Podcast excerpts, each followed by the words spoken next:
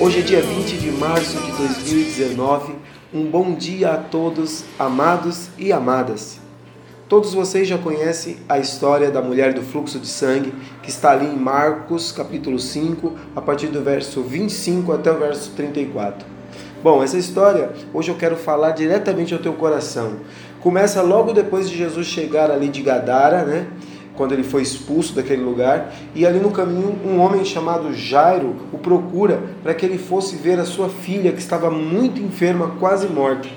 E quando Jesus estava indo no caminho para encontrar a filha deste homem, uma multidão está apertando Jesus e no meio daquela multidão toda se destaca uma mulher que sofria de uma hemorragia e que tocou em Jesus. Esse era o problema dessa mulher. E hoje eu quero falar ao teu coração: qual é o teu problema, irmão? Qual é o problema que você está vivendo? Será alguma doença? Se é isso, Jesus diz: Eu sou o Deus que te sara. Será alguma dificuldade financeira? Se é isso, Jesus diz: Eu sou o Deus que te provê. Será que é alguma luta espiritual ou emocional? Se for isso, Jesus diz para você: Eu sou o Deus que te dá a paz.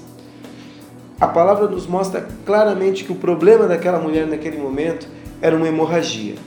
E o texto também vai nos mostrar que esse problema não era algo assim recente, mas ela já sofria isso há mais de 12 anos.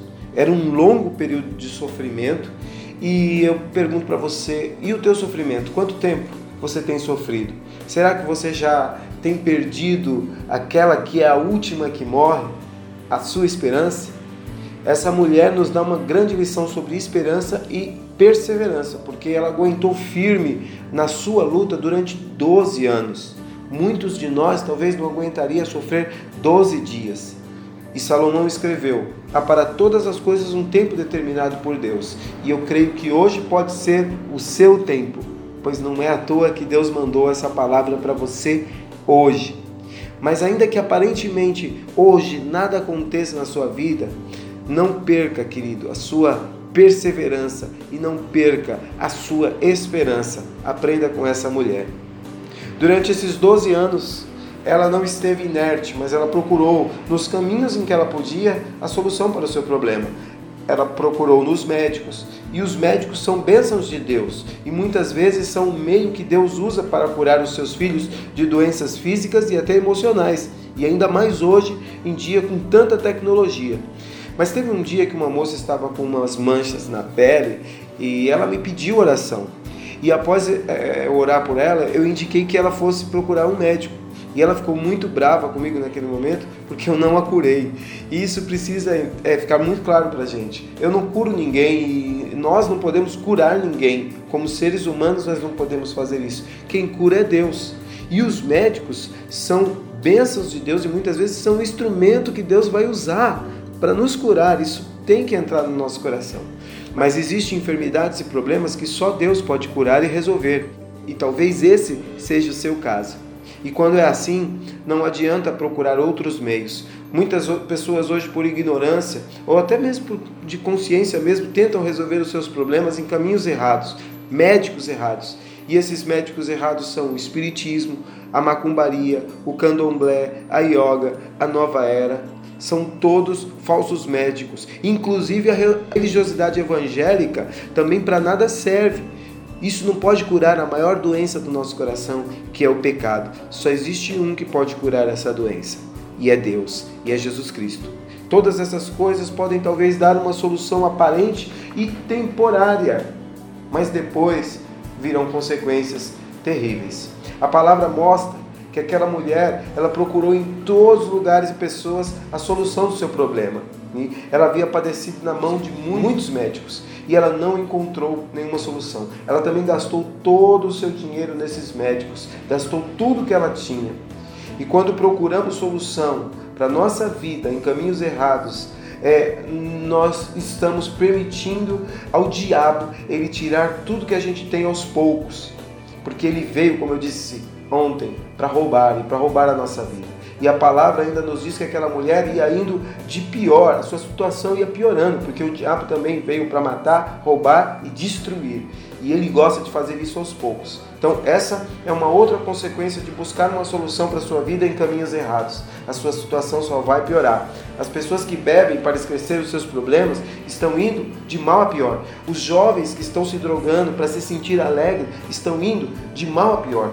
As pessoas que, que procuram é, se entregar a sexo ilícito para curar a solidão do seu coração estão indo de mal a pior. São caminhos errados, são caminhos que estão levando você para o fundo do poço, porque o problema maior que é o pecado só tem um que pode te ajudar. Em quem você tem confiado para resolver os seus problemas? Talvez você não está buscando em seitas, talvez você não seja o viciado, mas talvez você está confiando na religião, no seu dinheiro, na sua própria capacidade. Todos esses são caminhos errados. Mas aquela mulher descobriu quem era a verdadeira solução para o seu problema. Ela ouviu falar de Jesus e creu nele. A fé vem pelo ouvir e ouvir pela palavra de Deus. Hoje, se os seus ouvidos estiverem abertos ao Espírito, ele pode fazer brotar no seu coração a, ver, a, fé verdadeira, que é uma obediência à palavra do Senhor e uma confiança no poder e na palavra de Jesus Cristo. Assim como fez brotar no coração daquela mulher essa fé que fez ela se diferenciar diante de toda aquela multidão, porque no meio daquela multidão toda a palavra diz que ela tinha uma certeza, uma confiança se ela tão somente tocar nas vestes do Senhor, ela seria curada. E quando ela tocou nas vestes de Jesus, é, não foi simplesmente um toque de mão, mas foi um toque de fé que ali tocou em Jesus e ela foi curada. Só Jesus tem a solução. Hoje você pode tomar a decisão de não ser mais um na multidão, apenas esbarrando em Jesus em religiões, em seitas, em, em soluções humanas. Mas hoje você pode tocar em Jesus através da tua obediência à palavra e através da tua confiança nele.